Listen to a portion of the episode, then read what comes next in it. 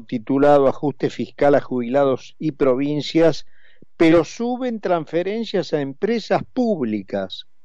Es decir, el epítome del despilfarro, el gasto sin, sin explicación, el derroche, tiene aumento de presupuesto.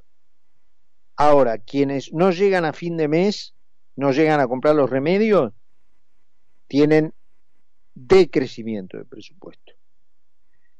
Está con nosotros Lautaro Mollet, que es economista de eh, eh, Libertad y Progreso, y nos está acompañando telefónicamente a esta hora. Lautaro, querido, ¿cómo estás? Carlos Mira, acá en Concepto. Buenas tardes, un gusto como siempre estar con ustedes. Bueno, comentame este estudio que acaban de publicar, eh, bastante incomprensible para quienes pretendemos seguir practicando el sentido común, pero a lo mejor entendible en la Argentina.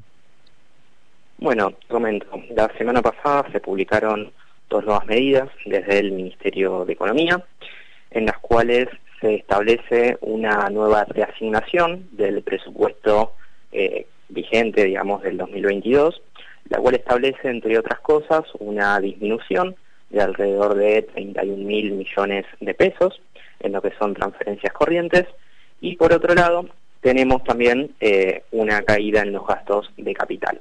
Ahora bien, si nos ponemos a ver eh, la descomposición de esta disminución en, las transferencias corrientes, podemos ver que hay eh, disparidades. ¿sí? Por un lado tenemos un recorte de casi 9 mil millones de pesos en lo que son las eh, jubilaciones y pensiones, mientras que por el otro lado, como bien vos mencionabas anteriormente, hay un aumento en la asignación de erogaciones para lo que son las empresas públicas. Es decir, tenemos un recorte a los jubilados, mientras que por el otro lado se le está asignando mayor cantidad de recursos a las empresas públicas que son deficitarias.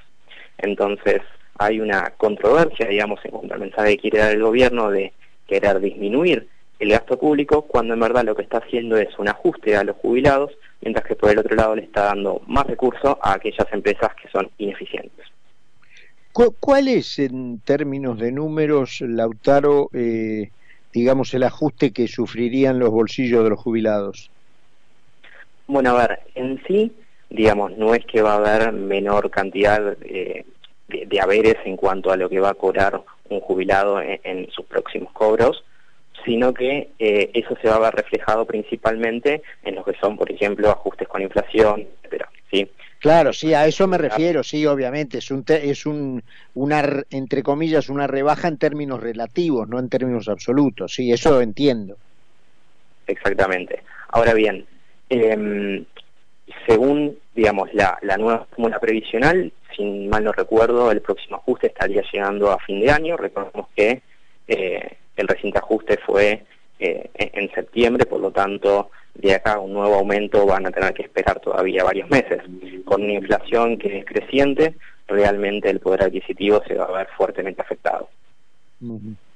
Te aprovecho, Lautaro, obviamente ya en tu calidad fuera de esta de esta cuestión específica por la publicación de ustedes, pero por el tema económico, hoy fue un día muy influido por el tema económico, un, un un zarpazo terrible del Banco Central a la tasa de interés, 550 puntos básicos, 75% anual para plazo fijo. Aún así no llega la inflación, pero a mí si me dicen que un banco me paga 75% por un plazo fijo a 30 días, yo desconfío. No sé, ¿vos qué opinas?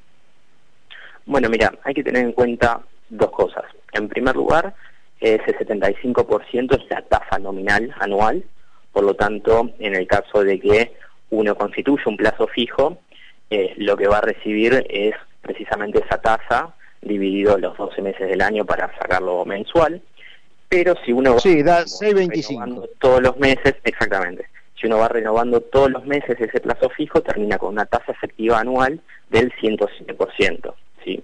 Entonces, en ese caso, el Banco Central lo que está haciendo es querer poner una tasa, eh, una tasa real por encima de la, de, la inflación, es decir, una tasa real positiva, de forma tal de que genere un mayor incentivo a los pequeños ahorristas a eh, justamente depositar pesos, ¿sí? Es una medida también de, eh, de evitar que justamente los ahorristas vayan hacia, hacia el dólar y quitarle un poquito más de presión al tipo de cambio. Hay por allí también eh, esta especulación que no sé hasta dónde, digamos, en términos de un sinceramiento, no está correcta, digamos, que para los gastos en dólares por viajes o con tarjetas en moneda extranjera, se cree un dólar especial, un dólar turista, que digamos es un nombre de fantasía para un dólar más parecido al dólar libre, correcto, al dólar blue.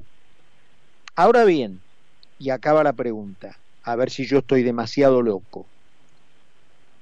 El, el famoso impuesto país y la percepción, que no hacen otra cosa que aumentarla, de eh, el anticipo de ganancias para aplicártelo como un impuesto adelantado cuando gastas en moneda extranjera, esas dos cosas, el anticipo y el impuesto país, fueron puestas para que, sumados al tipo de cambio oficial, se empatara en términos de dólares más o menos al dólar libre.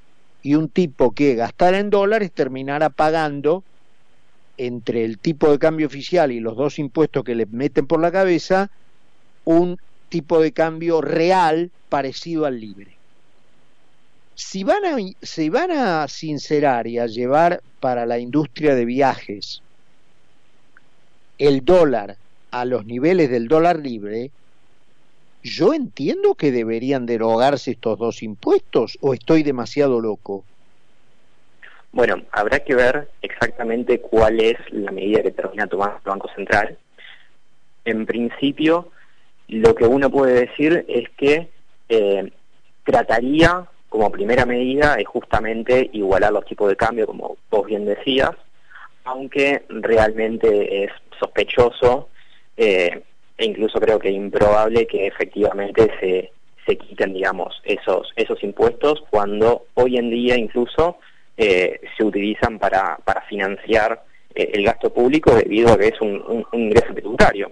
Entonces, en este sentido, me parece que eh, es muy... Pero en ese caso, el dólar, o sea, dejemos de hablar de dólar turista a 240 pesos, ponele, y hablemos de un dólar turista a 400 porque el valor, el valor real o sea, es una especie de cosa inversa a lo que le ocurre a la gente del campo.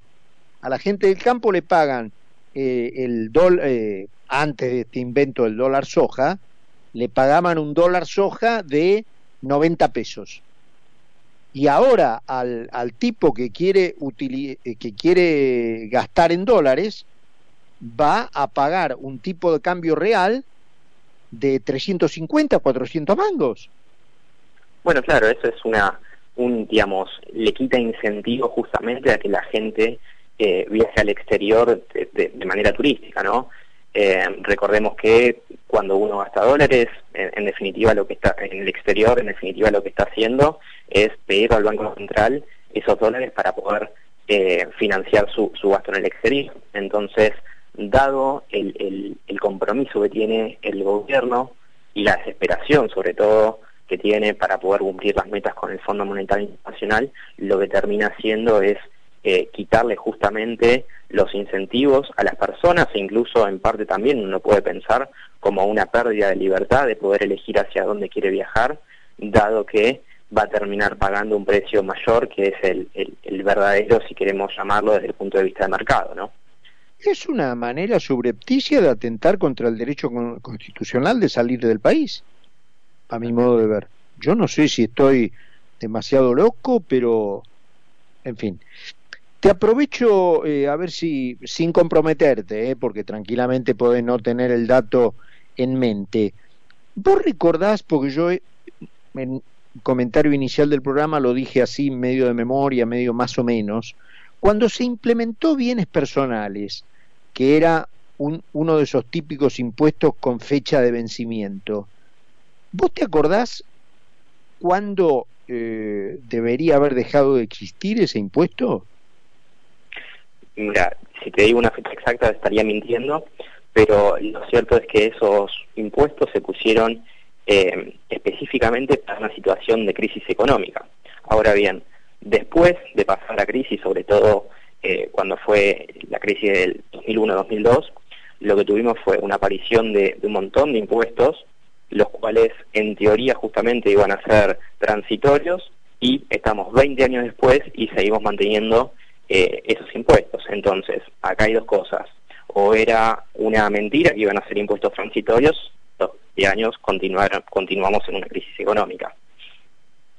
Tal cual, tal cual. Porque hoy, este, bueno, eh, lo sabrás, pero te cuento que allí está el, la Cámara de Diputados este, a punto de tratar la prórroga de seis impuestos, entre los cuales están bienes personales, incluso con tasas mayores, hasta 2027. El, el, un, un, impuesto que fue un impuesto traición, porque fue el caballito, no sé si vos recordás, fue el caballito de batalla con el que se eh, convenció a muchos argentinos que a partir de eso blanquearon con Cambiemos en 2016 y bienes personales iba a tener una tasa gradual de reducción hasta su desaparición en 2019 y lo primero que se hizo fue traicionar esa promesa.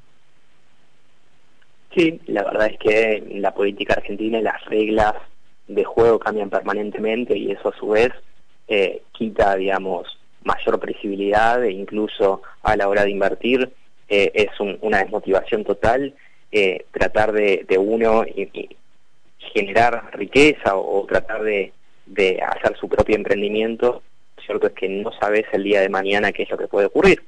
De hecho, hace un rato salió el comunicado en el cual eh, se decía que aquellas personas que iban a seguir recibiendo subsidios, ya sea de electricidad o energía, tampoco van a poder acceder a, a, la compra de dólares en el mercado en el mercado oficial. Por lo tanto, si no están eh, claras las reglas de juego desde el principio, es muy difícil poder seguir adelante e incluso imagino que hay personas a las cuales si hubiesen sabido que no iban a poder acceder al mercado de cambio, al mercado sí, del dólar oficial, supongo yo que tampoco hubiesen querido seguir manteniendo el subsidio. Entonces, de vuelta, si no están las reglas de juego claras y cambian permanentemente, es muy difícil construir una economía sólida. Lautaro, querido, como siempre, te agradecemos mucho estos minutitos que te haces para conversar con nosotros. ¿eh? Un abrazo. Por favor.